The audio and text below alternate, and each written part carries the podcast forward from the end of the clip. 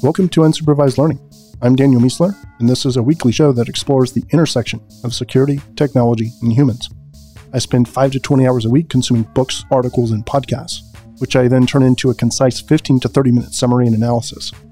There's a summary episode every week, as well as periodic standalone episodes that are either me sharing an idea on a topic or discussing one with a guest.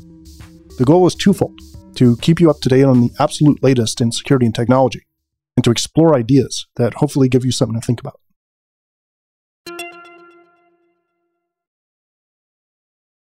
All right, welcome to episode 201 Security News. Unify got in some trouble with its users by adding a data collection and phone home feature to its products without telling anyone first. The response to this was uh, actually pretty decent, but uh, stuff like this needs to be transparent from the beginning. I think uh, you lose a lot of trust when you find out someone put kind of a phone home kind of backdoor situation. Not not really a backdoor, but d- definitely data collection and phone home. Russia's Fancy Bear hacking group is going after at least 16 anti-doping organizations, according to Microsoft, and this is ahead of the Tokyo-based 2020 Summer Olympics. It started after one of the organizations, uh, WADA, reported some irregularities related to Russia that could cause them, you know, problems in 2020. And as a result of a doping agency saying they had issues with their samples, uh, Fancy Bear started attacking, uh, you know, them and 15 of their friends. So there's actually a documentary about Russian doping that you should definitely see. It's uh, it's it's remarkable. It's it's unbelievable. Is what it is. And uh, this story actually tacks on nicely to it because uh, seems like a very common occurrence over there. WhatsApp is suing NSO for building a tool that was used to help clients hack at least 1,400 high profile government and military officials in various countries. So basically, we have an Israeli company that's building software, which they sell to random governments, which then use that software to attack officials in other governments, including some that are friendly to the US. It's really pretty gross. Twitter is banning political ads, like altogether, completely banning political ads. At least that's what Jack said recently. And the move is actually putting massive pressure on Facebook to do something similar or the same. The Pentagon is looking to purchase tools that use machine learning to monitor and respond to attacks at scale. I'm really happy to see this personally because similar to looking for like dangerous asteroids in all those pinpoints of light up there, the main problem is scale. And the only solution is to have a ton of sensors and machine learning looking at them. OpenSSH just got experimental U2F FIDO support. Russia's using new misinformation campaigns in Africa to promote their policies and attack those of the US and France. Advisories this week QNAP NAS devices got some serious issues in breaches, Avast got compromised again, and a lot of people think it was an attempt to get into the supply chain so they can target the uh, AV that they put out. 22 million web.com, register.com, network solutions accounts compromised. Training, we've got Bellingcat is doing a DC workshop, and Bellingcat is a really cool security intelligence group, and they're doing a training in DC, I think in December. And companies, ID Now, which is based out of Germany, gets $40 million to help customers verify their identities online. I've thought for a while that um, like the notary services are about to get super important because we're going to have identity issues as it becomes easier to spoof people. And uh, I think this, you know, faster ways, better ways to do that, other than local notaries, which could have their own issues, um, yeah, so I, I think an online, you know, tech solution to this would be pretty slick. Technology news: Amazon Fresh grocery deliveries are now free for U.S. Prime members. Photoshop is now available for the iPad. Google is buying Fitbit, but I'm really not sure how that won't end up looking like Google Wear or whatever they called it before, like the previous six times. Uh, I think just like social media, Google tends to fail where lots of human interaction is required, right? So Google Plus, like they just didn't know how to do. Uh, they're, they're, not good at UI or UX. That, that's kind of the problem. And, and I think that's going to be an issue for wearables because uh, there's just a lot of interaction with those. And if you don't like the interactions, then you're not going to use them. Steve Wozniak doesn't think level five, which is fully autonomous cars, are coming anytime soon. And McKinsey says banks are in trouble from economic downturns and tech based startups. So they are sounding the alarm for a lot of banks. I think they said something like half of banks won't survive the next downturn. Human News. A brilliant new study has shown how sleep may actually clear the debris from the brain. So we've known that this was going on, but we didn't know why. So the way this paper describes it is that it's like a basically when you sleep, when you do specifically um, deep sleep, non REM sleep, there's a synchronized pulsing of electrical activity in the neurons. So they'll all power down and they'll power back up and they'll power down and power back up. And during the down phase, there's a fluid. Uh, I forgot what they call it, like cranial. I don't know, more technical term, some kind of cranial fluid comes in to fill the void when the neurons are powered down. I don't understand why that would happen, but th- this is what the paper is saying. Um, I don't know anything about neuroscience, so that explains it. Um, then on the up phase, the fluid it basically chases the fluid back out, right? So you have this swooshing in of fluid and then on the upside, um, the fluid rushes out again and it takes the debris with it. So basically, what this paper is saying is that you have this sloshing cleaning mechanism that is happening over and over while you're in deep sleep. And it, it's finally an explanation for how this debris cleaning actually works. And people are saying that they're just really excited about the paper. And it also offers new possibilities for uh, drugs and, and therapies that utilize this system because you know they didn't know how it worked before, so they couldn't target that. So uh, people are pretty excited about it. Um, and the implications are basically uh, mental decline.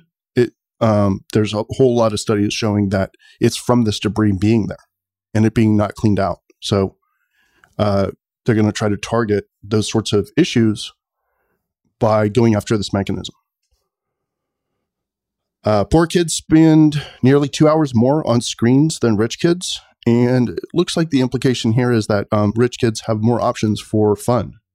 And poor kids basically, you know, there, there aren't as many options because a lot of things cost money.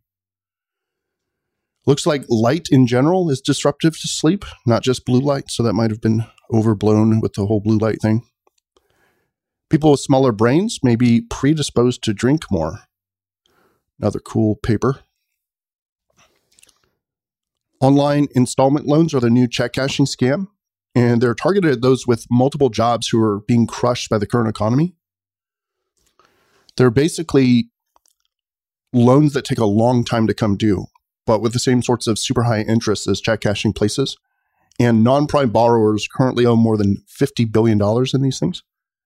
They're basically another long fuse bomb, like guaranteed to blow up on us in the future, but that are making, you know, rich people lots of money right now. It's uh, selling out the future to benefit immediately, and that's the seems to be the current story of America. Ideas, trends, and analysis. We're seeking approval from too many people. This is an essay I just wrote, I think, uh, last week or over the weekend. And it's about how our brains are running vulnerable firmware, which is evolution, on very old hardware, which is our animal hardware, and how social media is malware designed to exploit that definitely recommend you check this one out. I might actually turn it into two separate essays later, but it's decent as it is. And got this really cool thing here, uh, which I didn't write. I wish I did. Um, what if the mindfulness craze were a conspiracy to get people to pull inward and therefore become less interested in activism? So I wrote a similar piece back in 2017 called My Problem with Buddhism. And I basically said, I don't want to live in a time where it's okay to ignore the world's problems. So any system that's designed to help you do that, you know, is an issue. This piece has more of a sort of conspiratorial tone to it. Basically, wondering if the counter to activism is asking people to ignore suffering so they won't become troublemakers. Kind of like consumerism is being created as a solution to a slow economy. It's like people actually get into a room and say, you know, how do we counter this behavior that we're seeing. So with consumerism, they're like, people aren't buying anything. Let's invent consumerism. Let's invent advertising. You know, let's do the Madman thing. Um, Mad Men, right? The, the TV show. And in this case, it's like, well, people are getting really restless. What if we were to go to all the places, you know, all, where, where people are woke or whatever, and let's go into their tech places and pitch uh, meditation and mindfulness, which what does it teach you? Oh, don't worry about the things on the outside. Let's focus internally. It's not about what's happening, it's about how you deal with what's happening. And, you know, really, should we really all just be this upset? Maybe we all just need to calm down. And uh, that, yeah, I, am not a conspiracy person. I, I, really don't believe in them. I, I do believe that they exist, but that they're ex- extremely rare. This one, I think, is more likely just a, a really crazy coincidence. But uh, it could also be a conspiracy, you know, or, or maybe it's some of both. Who, who knows? But I, I do think this, uh, you know, alignment of these two things is very, very interesting. Life is a Ponzi scheme where fewer and fewer younger people will have to support more and more old people. That's a really cool essay from a while back. Biology is eating the world. This is a piece by um, A16Z. And if the government protects our food, drugs, and transportation, why doesn't it protect our data as well? A New York Times piece. Updates. Spent the weekend at BlizzCon and it was glorious. Uh, my favorite video game is Diablo. So the Diablo 4 announcement was great to see live. And super excited about how many options for customizations that they're adding, uh, especially in Diablo 4. Actually, in all their games, like, you know, WoW is going to have a bunch of customizations. Uh, so it's like weapon and item builds, skill trees, appearance, they're they're basically working to make it so that you can start with the same class as someone else, and you know maybe some things that are similar, but end up having way different character as you progress, which I think is super cool. You don't want to have just like the same people doing the same things. I am worried about balance issues with this, but you know I, I have confidence if anyone's gonna be able to balance, it'll be Blizzard. Uh, I was down there with a group of core friends, and uh, we're also hyped about Overwatch 2, which was announced, and it added PVE, which is the ability to go as friends and fight against the game as opposed to fighting against other people. So uh, we're looking forward to that. And it's a good way to keep like the group tight since we're scattered to the wind. And uh, a super fun trip, both in homieship and gaming. Got a tool here called Vortimo, or Vortimo. It's a intelligence focused browser extension that lets you maintain investigative context as you browse websites. So if you tag a, a, a word. So it's a browser extension. So you're browsing around, you tag a word, and wherever you go forward next to browse, it will highlight that word for you. And you can take notes and stuff. So it's like if you're doing investigations, really cool looking uh, plugin. Just note, donated 20 trees to Team Trees. Love everything about this project. Um, there's this guy, I can't remember the name of the streamer, but super cool. I've watched like a few hours of his stuff. He just goes in and buys things for people and uh, he bought a whole car lot, and everyone who showed up, he would like give them cars for twenty dollars or ten dollars. And someone was like, "I can't take this for ten dollars." He's like, "You drive a hard bargain; it's five dollars." And he's like, "I, I just don't, I can't take this car for five dollars." Okay, really, really, really good negotiator. We're going to give you five dollars if you take this car. And he just did that for an entire car lot. It, it was super fun. You see them having fun. You know, it was kind of emotional because people were realizing they didn't have to spend like their last few thousand dollars on a car. Anyway, so he's trying to do 20 million trees by 2020. And uh, Elon Musk actually donated uh, a million trees, I think. And I think it's getting up there. I think it's getting close to like 14 million trees or something. But I donated 20 trees. I might actually go and do another 100. But um, I've been wondering about like trees as a strategy for for global warming, I think uh, I think it's smart. I mean, basically, if you were to plant like something, I don't know, trillion trees or billion trees, I don't think we could do trillion, but billion trees. I mean, wouldn't that help? I was imagining a scenario like sci-fi or whatever, where it's like we plant whatever forty billion trees in the course of five years through this massive effort, and then all of a sudden we have an ice age.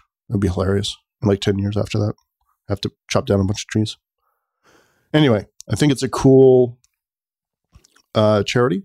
I think it's very direct. I mean, there's just people out there planting trees, and you see them saying thank you. It's very live. It's very you know real and tangible. So, uh, encourage you to participate if that's your thing. About to do a deep dive on Stoicism and Cynicism, which is really cool. Um, I'm reading a whole bunch of Marcus Aurelius stuff.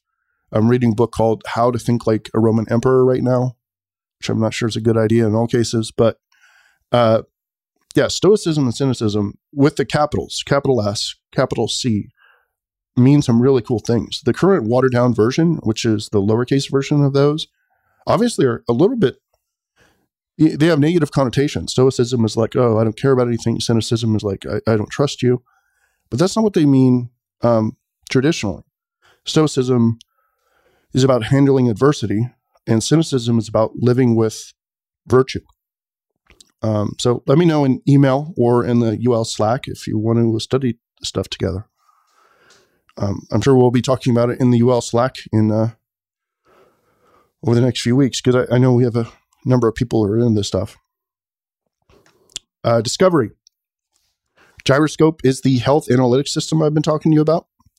If you're into the quantified self, you definitely want to check it out. Thinkst Canary Tools. this is the one I've been telling you about. It's uh, you drop canaries on the network. If anyone interacts with them, you know it's something bad because no one should actually even know about that thing, let alone be interacting with it. Corkscrew is a way to run SSH over HTTP proxies and a really cool visual way to explain logic gates, which I have open. I'm going to be messing with this thing. And Voyager 1 and Voyager 2 launched in 1977, and they have over 15,300 days of uptime on their computer system. And recommendations um, definitely check out the core concepts of Stoicism. I feel like the things I've been focusing on for the last 20 years at least are distilled into an actual discipline with Stoicism. And I think you'll find that so many of the current movements that are happening, actually, CBT, cognitive behavioral therapy, has a really, I mean, it, it echoes strongly of Stoicism, where it was like constantly expose yourself to the negatives so you're resilient against them. And uh, yeah, so much of the stuff is just rediscovering what the Stoics and Cynics were talking about, you know, a couple thousand years ago. And the aphorism for the week heroes are heroes because they are heroic in behavior, not because they won or lost. Heroes are heroes because they are heroic in behavior, not because they won or lost. Nassim Taleb.